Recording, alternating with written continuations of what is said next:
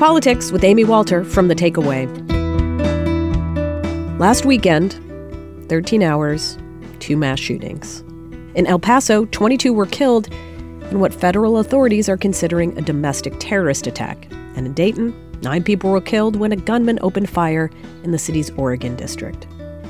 As always, after horrific events like these ones, the question comes will this time be different?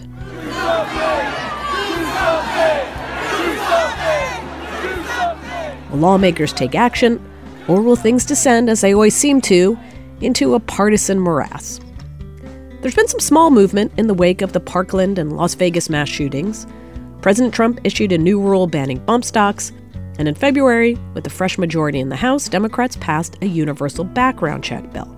That background check vote was nearly a party line split, with eight Republicans voting in favor and two Democrats opposed. In the Republican controlled Senate, Majority Leader Mitch McConnell has, so far, refused to bring the bill up. Though on Thursday, McConnell struck a somewhat different tone speaking to the local Kentucky Terry Meiners radio show on WHAS. There's also been some discussion about background checks. That's an issue that's been around for a while. 90% of Americans believe, in, uh, according to the most recent, I saw it in Politico, uh, Morning Consult poll, 90% yeah, say. a lot of, lot of support for that, that for sure will be uh, front and center. This all got me thinking about the last time major gun control legislation was signed into law. The Brady Bill, which was signed in 1993 but didn't go into effect until February 94, followed by the assault weapons ban later that year. This afternoon, the House of Representatives rose to the occasion and stood up for the national interest. They stood up against the madness that we have come to see when criminals and terrorists have legal access to assault weapons and then find themselves better armed than police, putting more and more people in increasing danger of their lives. So I started digging through the votes on both bills, and not surprisingly, found that members who represented urban suburban areas voted for the legislation, while those from more rural areas voted against it. But see, at that time, there were Republicans who represented suburban and urban districts, and Democrats who represented small town and rural America. Ultimately, 38 House Republicans voted for the bill, while 77 Democrats voted against it. Today, of course, that regional difference has all but disappeared. You don't find any Democrats in rural America or Republicans in urban or suburban areas. So, in its place has come deep polarization and partisanship. You vote with your party. That makes real legislating very hard unless your party has an overwhelming majority in both bodies of Congress. This week, I talked to a Democrat and Republican who were in office at the time. Neither voted with the majority of their party on the assault weapons ban. First up, former Senator Hank Brown, a Republican from Colorado. You know, I uh, have always been a strong advocate of the Second Amendment, but I, I had real difficulty in being able to uh, articulate why they needed assault weapons. Uh, assault weapons are not uh, useful for hunting. They're not useful for protecting yourself. They're more of an uh, attack weapon, uh, a weapon of war. And Ultimately, I, I decided, even though I didn't like the Feinstein Amendment, which banned uh, assault rifles, uh, ultimately I decided that I couldn't couldn't articulate why it was good for people to have them. Now, looking at where we are, you as as you pointed out back in 1994, you had a hard time justifying why you needed those on the on the streets or why a hunter would need an assault rifle. Now, again, here we are 25 years later. These weapons are still being used in mass shootings. Do you now think that something else could have been done, should have been done back in the 90s? Well, what the legislation did was uh, ban them, but it didn't implement steps to take them out of circulation, uh, or at least they weren't taken out of circulation. And the reality is, uh, no one should think that if you have a, a measure to reinstitute the ban on assault weapons, that they're all going to disappear. Uh, if if you're going to control the assault weapons, you have to have a program to take them out of circulation. And I'm not sure people have uh, really thought that part through. Well, that's a really good question. There are a lot of Democrats actually who are talking about potential of buyback programs. A buyback program uh, m- might be of some value, but uh, the fact is, a lot of people who have uh, weapons like that are probably not going to sell them, unfortunately. What kind of pressure were you getting from Republican leaders in your state and also in the Senate to support or, or to not support this crime bill? Uh, interestingly enough, at the time, none. I have uh, been a strong supporter of uh, the Second Amendment, and I don't think uh, anybody thought I'd vote for the Feinstein Amendment. And uh, I didn't do it because I liked it. I did it because I just simply couldn't uh, figure out how to defend voting against it. So you surprised everybody? Well, I, I think a lot of people, yes. And how was what was the reaction like back at home when you went back to Colorado? Some of the gun owner organizations in Colorado were very disappointed uh, and very vociferous. But other than that, I think people um, accepted it. What I found is when you serve in public office, people are very generous to you. If you've got some reasonable explanation for how you voted, uh, they give you the benefit of the doubt. What is a killer is if you cast a vote that you simply can't defend with a straight face. That ends up being a killer because people can spot when you don't believe what you're saying. Do you, do you think that in this era that we're in right now, that something like what passed in 1994 could happen again? Or was that just a rare moment and the idea that you could get a bipartisan bill, that you could get a Republican supporting legislation with a Democrat in the White House? Could that happen now? We have some challenges now we never had before, and some disconnects from the community that are deeper problems that I think are very difficult to solve. But uh, for what Congress can do, I think you're going to see some some innovative solutions come out of this that will be very helpful, particularly getting help for people who have mental problems, as clearly the ones who committed these mass murders were. It seems uh, that every time we have some horrific mass shooting, there is a call for something to happen. Legislation gets discussed, maybe even promoted but it really doesn't go anywhere. But you see that this might be different. I think you're going to see some legislation come out of this, and I think you'll see some positive legislation. You know, what you hear are the, the loud voices of demagogues at times like these. But you also uh, have a lot of very thoughtful people in Congress in both parties that I know are trying to think through what would be helpful here. Senator Brown, this has been really um, wonderful. Thank you so much for for taking this time to talk with me. Amy, I love it that somebody's doing a dispassionate, thoughtful piece on issues. We just need more of it. I also talked to Glen Browder. I am a former Alabama congressman. I served in Congress from 1989 to 1997. I asked him to describe his district to me. Alabama's 3rd Congressional District is a, a, a rural, small town, conservative district. Were, is this true? You were the last Democrat to represent that district. Yes, I was. Uh, as the district stands now, it'll be uh, very hard for a Democrat to win this district in the future. So here we are. It's 1992. President Bill Clinton is elected. He comes into office, and two big issues around guns the Brady bill, which had waiting periods, and then the 1994 crime bill, which included a ban on assault weapons. Do you remember as those bills were being debated what you were thinking about and, and what people in your district were thinking uh, about? And you, here you were, a Democrat in a, uh, as you said, a very rural district, but it's a Democrat in the White House for the first time in a long time. Well, uh, yes, I remember, especially I remember the uh, crime bill with the uh, assault weapons ban included in it. I remember that in, in particular.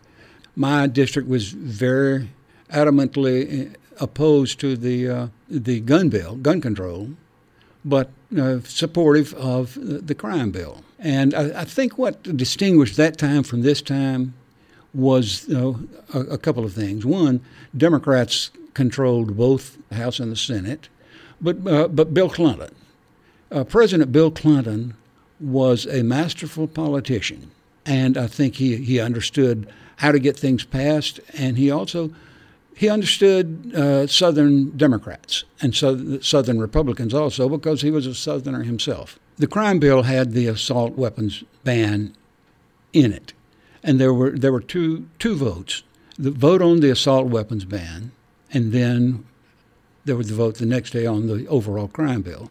I made the uh, leadership aware that I was going to vote against the assault weapons ban, but that I was going to vote for the crime bill.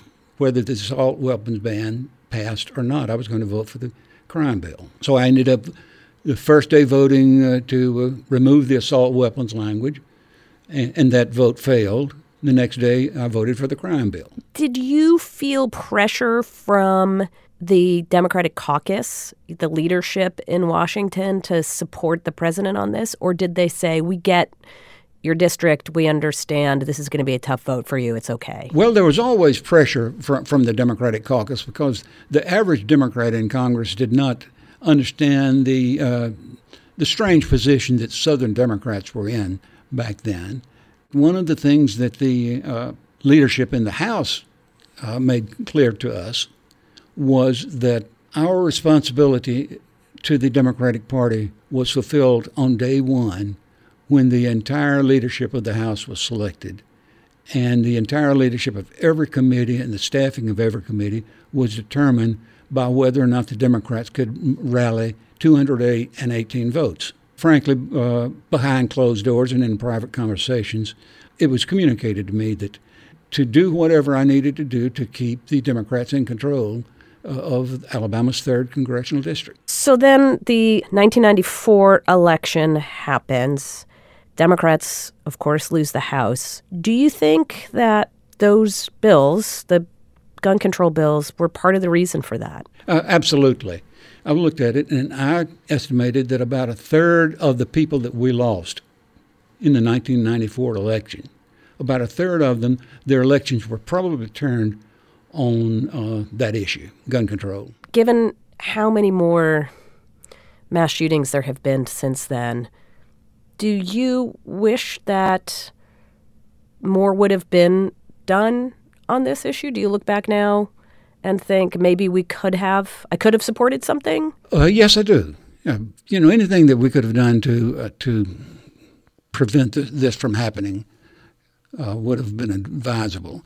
However, I think uh, a problem that we have in this country is that there there is the possibility, or there is effective legislation out there for dealing with a lot of issues, whether you're talking about gun control, uh, abortion, immigration, uh, climate change. Uh, I think there are effective things that can be done, but politics in Washington or the environment in Washington is controlled more often by politics than or political power than uh, trying to uh, come up with good policy. Political control you, you achieve and, and keep it by driving your bases and I think that one of the problems we've had over the years, it's been a lot more interest in maintaining political control or achieving political control than passing good legislation. Congressman Browder, thank you so much for taking the time to speak with me. Thank you, Amy.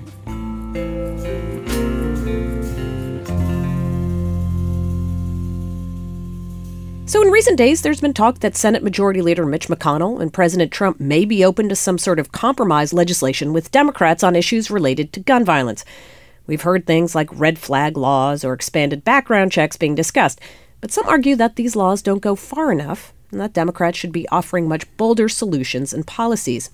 German Lopez is a senior correspondent at Vox, and he joins me now. German, thanks for being here. Yeah, thanks for having me. So, you wrote a piece recently. The title was Democrats have been discussing the same ideas on guns for 25 years. It's time to change that. So, tell us what you meant by that, what that would look like. Sure. So, if you look at the history here in 1993 and 1994, Democrats and uh, some Republicans passed essentially background checks and an assault weapons ban. And in the 25 years since, that's pretty much the, what the conversation has stuck to this entire time. It's now universal background checks and an assault weapons ban. And that's to me just signifies that there hasn't been much progress on this issue when you compare it to like what Democrats have done on single payer or the Green New Deal or taxes on the wealthy and so on and so forth. These are places where they've noticeably shifted. But on guns, it's pretty much been the same thing, just background checks and an assault weapons ban for the last 25 years. And why do you think that is? I think the the biggest thing is just it, it was seen as like politically difficult. There was a huge political backlash back in '94 when when they did pass uh, the assault weapons ban in particular, and Democrats since then, even as I think there's been noticeable shifts on this issue publicly and politically, they they've just been scared of that kind of political backlash happening again, per- particularly in like some of the the swing states and rural places. Now, though, you do have a number of Democratic candidates who are taking positions that go much farther than just background checks. There's been talk about issues like gun licensing, for example. So, can you walk us through the 2020 candidates? Who's who's proposing sort of the the, the most progressive to folks who are are not? Right. So, I think there's there's essentially two different sides here. One is the, the more moderate side, which is still focused on assault weapons bans and background checks, and that includes uh, Joe Biden, Michael Bennet. Those are the 2020 candidates generally on that side. And then the other side is mostly this licensing side. So these are people who believe that they, they usually use the comparison of like a driver's license. Just as you need a driver's license to drive a car, you should have a license to buy and own a gun. And this has really been led forward by Cory Booker. He, he made probably the most ambitious proposal along these lines. But other there have been other a few other Democrats have come on board, such as Elizabeth Warren, Pete Buttigieg, and Andrew Yang as well. So there's been some movement in that area, and it, it is a significant place where. If you look at the research, licensing is actually more effective than just background checks or assault weapons bans. So that is not only a, a place where the politics have shifted, but where it could help people though there will be plenty of folks who say to Democrats, even people who are Democrats, Democratic strategists, who will say the term gun licensing in a place like Michigan or Wisconsin or Pennsylvania, states that Democrats need to win in 2020, will be politically damaging. That voters in those states hear gun licensing and they they hear the term gun licensing and they think of confiscation or they're going to come and you know, take our guns uh, away from us. How can Democrats propose something sweeping like that while also being able to hold those important swing states? Yeah, I think he, this is like what's known as the quote unquote intensity gap. Essentially, the idea is like if you think of the NRA member, he is much more likely to vote on just this issue of guns than a Democrat who propo- might support stronger gun control, might support licensing. Um, but in the end, that same Democrat will probably also have like climate change in mind, the economy in mind, whereas that NRA member, guns are the issue that they will vote on. So, what Democrats have to do, and there's been some movement, I think, in this direction with the Parkland movement, with all these mass shootings, they just have to start caring about guns more and being more willing, essentially, to say, hey, this is an issue we're prioritizing. We will be the counterweight to the NRA on this issue if necessary. Um, and we've seen some movement in that direction. We had the in the debates, the first debates, when Democrats were polled about this, gun violence was one of the top two issues for them. Do you think you had also written and talked about Democrats really being more forceful on the issue of the Second Amendment itself? What would that look like? There was a long campaign by the NRA for the past few decades to really get us to see the Second Amendment as an individual right, protecting an individual right. I think it's been pretty successful. Most Americans agree that, that the Second Amendment does protect an individual right.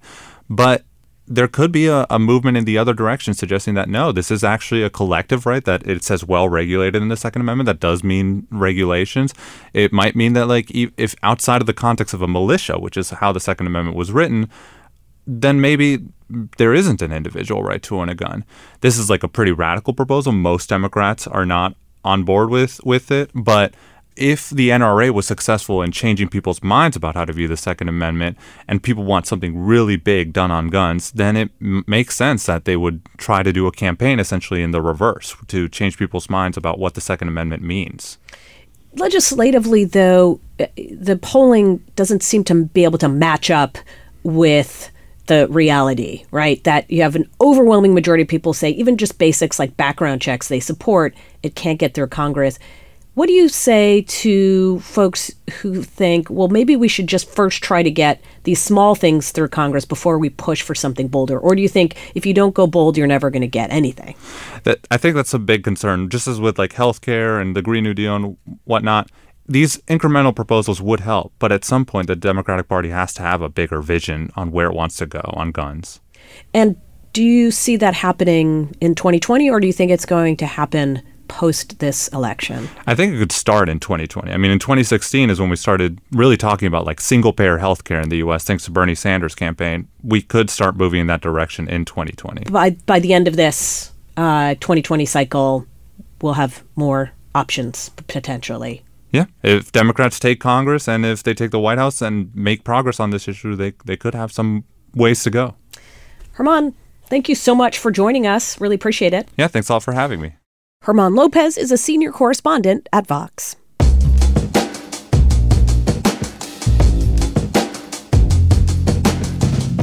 All right, folks, where some see voter fraud, others see voter suppression. For the rest of this hour, we tackle the complex world of absentee ballots. Remember, your opinion is part of this as well. Tweet me at Amy E. Walter or at The Takeaway to let us know what you're thinking about. Be right back on Politics with Amy Walter.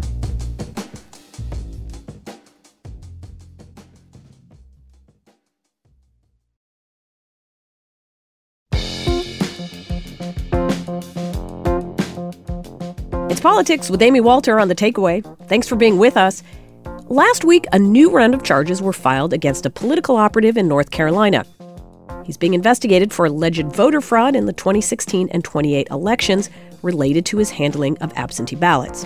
So, with this news, I decided to explore the topic of absentee ballots. And let me tell you, it opened a whole can of worms. Well, the definition of an absentee ballot varies a lot from one state to another absentee ballots are really set up for controversy.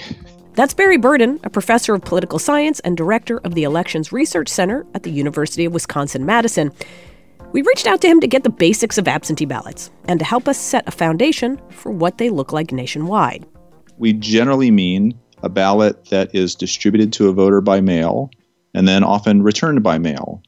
Though again, there are a lot of variations. In some states, it's possible to receive an absentee ballot in person and to cast or at least leave it with an election worker in person. According to Burden, the people who are allowed to vote with absentee ballots also depends on the individual state. Most states will allow any resident who's registered to vote by absentee if they request the ballot on time. Other states don't allow people to use an absentee ballot unless they have a valid excuse.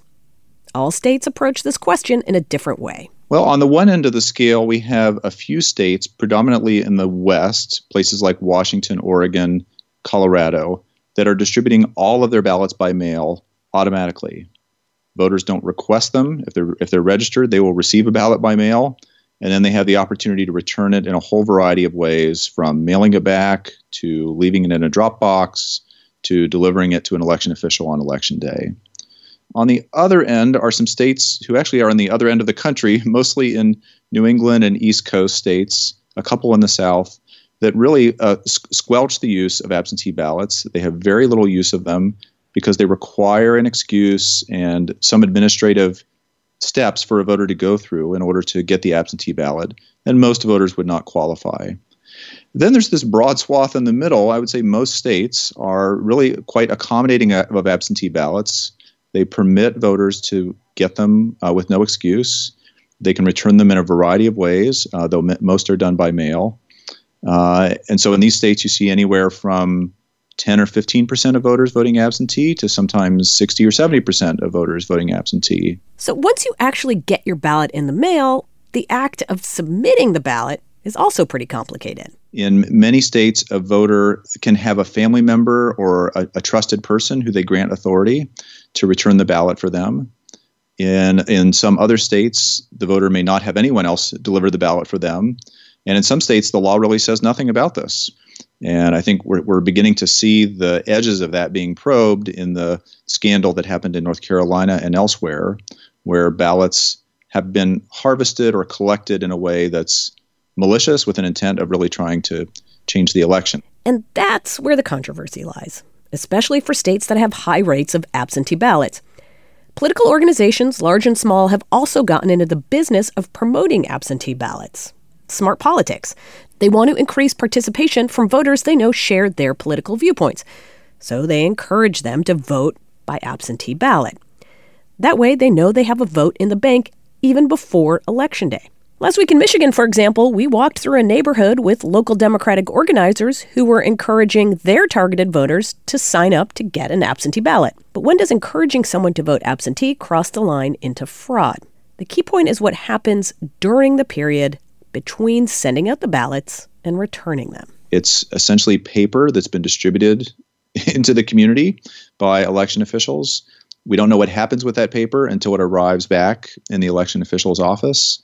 And so there's just more opportunities for things either malicious or unexpected or accidental to happen along the way. And that really sets up people to be suspicious, I think.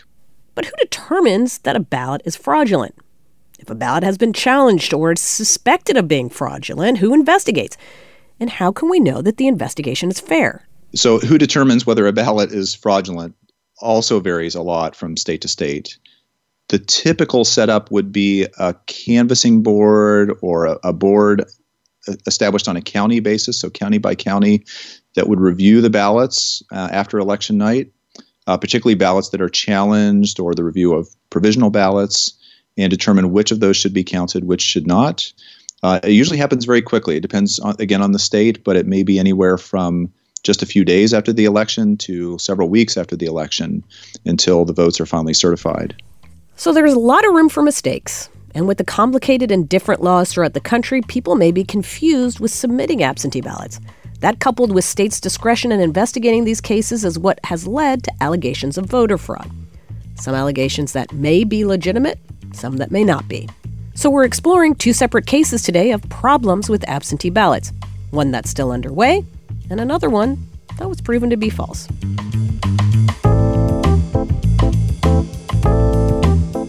Now we go to North Carolina, where last week more indictments were brought against Leslie McCrae Dowless. For those who may not remember, Dowless was a political operative who has been at the center of a voter fraud scandal. He's alleged to have tampered with absentee ballots during both the 2016 and 2018 elections to help his candidates win. I spoke with Steve Harrison, the political reporter for public radio station WFAE in Charlotte, North Carolina. He helped us to break down this case and explain to us what may happen next. Dowless had uh, previously been charged with mail ballot fraud relating to the 2016 general election and the 2018 primary. And so these charges were on going back to the November 2018 election, the one that was in the news and the one that we're having to redo in September. So many of the charges are very similar. Um, it's just, you know, it was just a different election. In addition to McCrae Dowless being charged, six of his associates were also charged. The, the main charge was uh, illegally possessing an absentee ballot, but he was also charged with uh, obstruction of justice and um, and trying to get his associates to perjure themselves on his behalf. So, so here's what we know, and, and there's still a lot of unknowns in this case because there were so many absentee mail ballots in this election. What the testimony showed at the Board of Elections investigation in February was that his associates picked up the ballots for him. There was testimony that when they had an incomplete ballot, either a blank ballot or one where the voter had just filled in some of the races, that they filled in, they you know finished circling in the bubbles on on other races. Well, let's maybe even take a step back. It's the congressional race in 2018 in the ninth district. So if you could sort of walk us through, okay, it's election sure. night, it's really close and out comes this, hmm, we see some irregularities. That's right. So the, the ninth congressional district starts uh, in Charlotte and it moves to the eastern part of the state through a lot of rural counties. Um, it is a, the Republican state legislature drew it as a safe Republican seat. It voted for President Trump, I think, by about 11 percentage points in 2016. But of course, last year there was a big blue wave election. A lot of Democrats were motivated. So this race was really close. Um, at the end of election night, the Republican Mark Harris was ahead of the Democrat Dan McCready by 905 votes. But everyone kind of assumed this was over. But about three weeks later, the elections board said, We are not going to certify this right now. We are going to investigate. And what happened in Bladen County, which is at the far eastern part of the district, a very rural, very poor county, there has been kind of a long tradition of people voting absentee by mail, which is legal. But a tradition of, of kind of op- political operatives on both sides really working to get people to vote by mail, signing them up early. Because it's such a small county, if you can really hustle and get 100 people, 200 people to vote by mail, you could make a big difference in local races. And so that had been going on for years. And there had, for years, there had been complaints, allegations made. Um, the Board of Elections wanted the state to investigate. They didn't. They wanted the feds to investigate. They didn't, and so finally they blew the whistle on it in um, in late November. What about outside groups or third party groups? Are you seeing that they're already starting to get active in the state because you have a Senate race, governor's race, presidential race? So, yeah, I think, I mean, and it's really starting this holdover election from last November, uh. the one that's the redo between Dan McCready and, and Dan Bishop, I think is a, a kind of a test case for 2020. Uh. And both sides, especially the Republicans, are kind of using this as um, let's see what works. The Democrat, Dan McCready, is a um, he has not held elected office before, but he is a moderate. So I think this is a real. Um, everyone's going to kind of watch and see whether whether the uh, the movement left of the Democratic Party how that's going to impact its uh, its moderate candidates across the country. So I think the Republicans are really going to look at this race and see like, okay, what worked? Were we able to take Dan McCready, right. who is a moderate, and really tie him to the the leftward push of the party? Steve Harrison, thank you so much for joining me. Thank you. Now we turn to Georgia. Georgia, of course, has a long history of denying the right to vote for its African American citizens. And many of you are probably familiar with the controversy surrounding the state's gubernatorial race last year between Democrat Stacey Abrams and Republican Secretary of State Brian Kemp, where there were allegations of voter suppression of African American voters. But today we're digging into a much smaller case from 2010 that involved alleged electoral fraud that took place in a school board race down in Brooks County. Those implicated were local African American organizers, many of whom were running for the school board election. They were accused by the state government of illegally handling absentee ballots. The case was open for six years, but ultimately no one was ever sentenced for it. This case highlights the complicated intersection between Georgia's racist past with the new voting laws that allow people to vote outside of a polling place. I spoke with Jon Ward, a national political correspondent with Yahoo News. He spent five months digging into this case and wrote about it this week. The election of 2010 it was a small school board race in a small town near the Florida Georgia line in Brooks County in a town called Quitman. And basically, you had a group of people in the black community there. One woman in particular became very educated on what the changes to the absentee ballot laws had been just in the previous few years by the Republican legislature, because at the time, absentee ballots were considered something that Republicans made use of much more than Democrats. But this woman, Nancy Dennard, who's now the mayor of Quitman, by the way, she kind of led the charge to organize around absentee ballots. And local officials in the town were alarmed at this for political and cultural and social reasons, but also because they hadn't seen it before. So they alerted the state, and Kemp was now Secretary of State. His office approved an investigation, and they conducted 400 interviews, and they ended up bringing 120 felony charges against 12 organizers for voter fraud. The majority of the charges, about two thirds to three quarters, were for illegal possession of a ballot, and the other third to a quarter were for interfering with a ballot. But basically, I think my reporting was able to show that Kemp's office was sort of responsible under statute for approving this. He actually also kept the case open for six years before the state elections board, even after there had been two mistrials and a jury acquittal. Yeah, and let's set this setting here of Brooks County, which historically has been really on the front lines in the post Civil War era, Jim Crow era, incredible violence of the white community against its African American residents. And the folks who brought the charges were also all white. So this was all black defendants and all white accusers. Is that right? Correct. Uh, uh, it generally broke down along racial lines, and you're correct. the The racial history of Brooks County is is very, very, very dark. Uh, it had the third highest number of lynchings during the Jim Crow era, according to a report by the Equal Justice Initiative. Um, there were two outbreaks in particular, one in the 1890s and one in 1918. And obviously, some people there don't want this history remembered. What happened then after that? If you can sort of walk us through, how did it start? So, this postmaster says, this seems kind of fishy. I'm going to alert the authorities. And then it went where? The July primary happens within about a week. A an investigation is uh, mm. ongoing and sort of launched of that primary, and then over that summer, between the July primary and the November general election, two things happen. There's the interviews going on mostly in the black community by these uh, investigators who are wearing firearms, which is part of their job, but is also was was reported by people to be part of sort of a, an intimidating presence. And then there's also actually a, a situation where the two white school board members are allowed by a judge to run as write-ins in the fall campaign, despite a sore loser law in the state. So now it's November, and have charges then been filed? No, the election in the fall, the two black school board members, Diane Thomas and uh, Linda Troutman, they both win again in the fall. And then four days before Christmas, 10 people are rounded up by uh, police and, and jailed that day. And their mugshots are taken in orange jumpsuits. And those mugshots are then sort of plastered all over uh, newspapers. They're shown on Fox News as examples of voter fraud. And then two more people are later arrested uh, in 2011. Charges are actually not formally brought for another year, actually.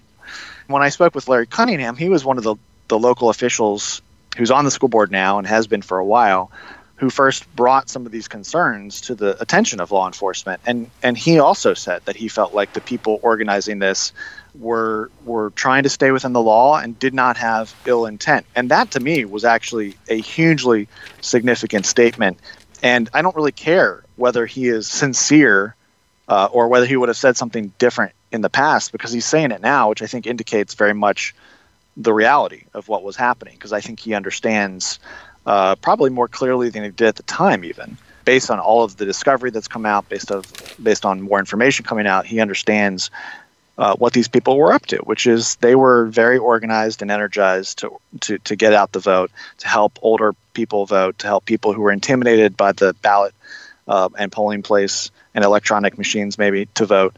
And so there was not really a whole lot of evidence showing any kind of cheating or malfeasance. Jon, when I look at this one small case in this one small town, it makes me think 2020 could be an absolute mess in states that have absentee balloting, um, especially states where it's new for them. What was your feeling as you finished reporting here about what this could look like in 2020? Well, there's two elements to it. Um, when we're if we're just going to talk about absentee ballots, there's states like California that have very liberal laws mm-hmm. about how many ballots you can collect on behalf of voters and turn in. I have talked to a number of people who are concerned about that because it does open the door to sort of organized, you know, on a really large scale, organized potential abuse of that. I don't believe there's evidence of that yet, but it, but some people felt like it opened the door to that. And then the other side of the coin is that there's a, been a clear message received by a number of people, not just in Quitman and in Brooks County, but around the state and even around portions of the South, people of color, because the message they they get from this, some of them, is that voting's more trouble than it's worth because even if the Quitman 10 plus 2 ended up exonerated and you know came out on top in some respects a lot of people don't want to have to deal with six years of living in legal limbo potentially facing decades in jail. Jon Ward thank you so much for taking the time to talk with me about this. Well thank you for for doing it. I appreciate it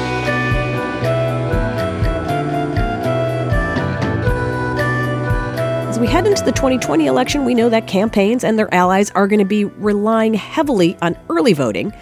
And with that comes the possibility of a lot more cases like the ones we saw in Bladen County, North Carolina, or Brooks County, Georgia. How confident can we be that state and local officials are going to be able to balance that push pull between ballot integrity and ballot access? To get some insight on this, I spoke with Andra Gillespie. She's an associate professor of political science at Emory University and she's seen firsthand the many challenges for voters attempting to vote via absentee ballot. So, in particular, in Georgia, a lot of the issues that came up related to whether or not people's voter registration applications were accepted in the first place and then whether or not their absentee ballots were accepted. So, if we look at voter registration applications, and in particular, the issues related to the exact match system. And so basically, what it says is that when a person registers to vote, if they register online and they're typing it onto an online system or they're using a paper form and then that gets transcribed, the voter registration application is then matched with other state records. So it could be driver's license records, it could be um, federal documents like Social Security records, um, immigration and naturalization documents. And if the name isn't spelled exactly on the voter registration document as it is on the document with which it is being cross referenced, then it is flagged, and then the voter would have to go through additional hurdles before they would be allowed to vote. So they would, you know, have to produce additional identification so that they could verify the spelling of their name and other types of things. So, um, one of my former students, Madeline Brown, who now works at the Urban Institute, uh, did her senior thesis on this, and, and, and people of color are more likely to have their names flagged because of exact match problems. Because you could be talking about unusual non Western spelling of names. It could, you know, be a missing dash. Sometimes it could be a transcription error, and then especially if you have an unusual or hard to spell name.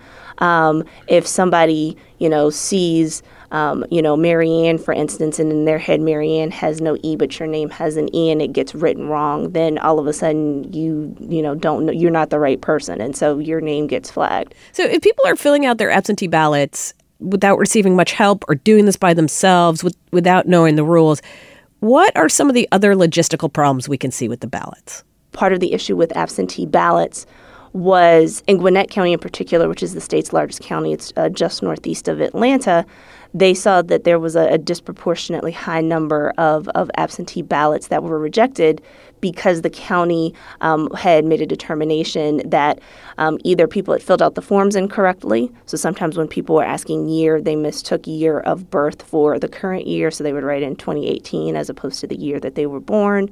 Um, or they were looking at signatures and they said that the signature on the absentee ballot um, didn't actually match the signature that was included in a person's voter registration application. And so they were getting flagged.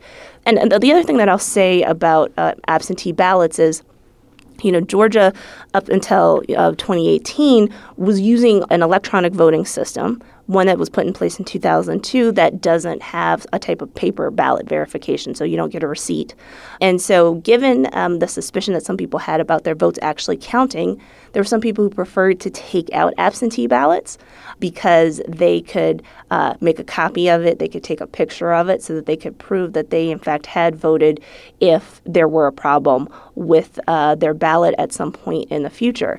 So, can we talk more about how this breaks down along racial lines? Is this is this just a question of laws that are vague, or are officials explicitly choosing to go after people of color. You know, even if you didn't consciously intend to to, to, to, to be racist, you we also have to account for the ways that unconscious bias might actually um, lead people to make subjective decisions about scrutinizing um, certain types of voters more so than other types of voters. And I think getting back to the absentee ballot question, particularly with respect to signatures, that's actually a really important place where people could unintentionally actually introduce biases that we all carry from having lived um, in a country with a long, sordid history of racial discrimination. The closest analog to it would be to look at um, Stacey Abrams' organization. So in 2014, members of her organization and the groups uh, that her organization hired to do voter registration were investigated um, for voter registration fraud.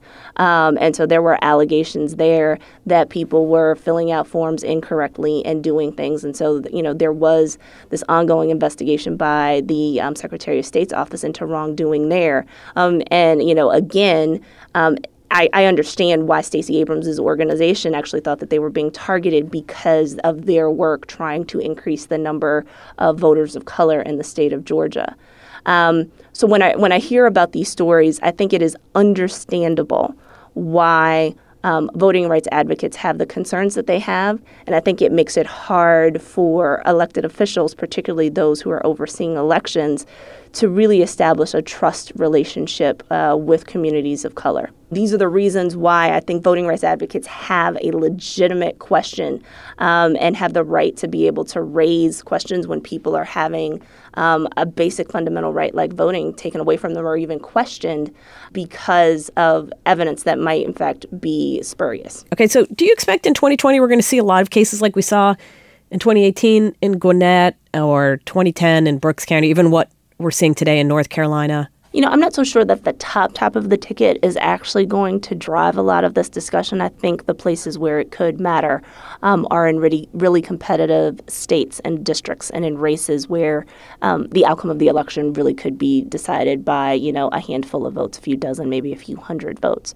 Um, you know, it, this becomes a national proportion if the electoral college count um, is so narrow that it comes down to one state. And then you have the Florida problem where it comes down to, you know, 500 some odd right. votes in, in one particular state deciding who can hit the 270 mark. Um, you know, so there could be local races where this certainly causes um, an issue.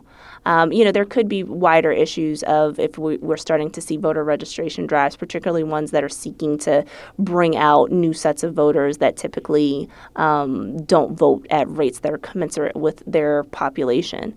Um, and seeing also, you know, whether or not there are laws in place that allow individual citizens to challenge the right to vote. So there, you know, so the, the story of voter suppression is likely still going to be a really salient story in 2020. And I think we just have to remember that these allegations take on various forms.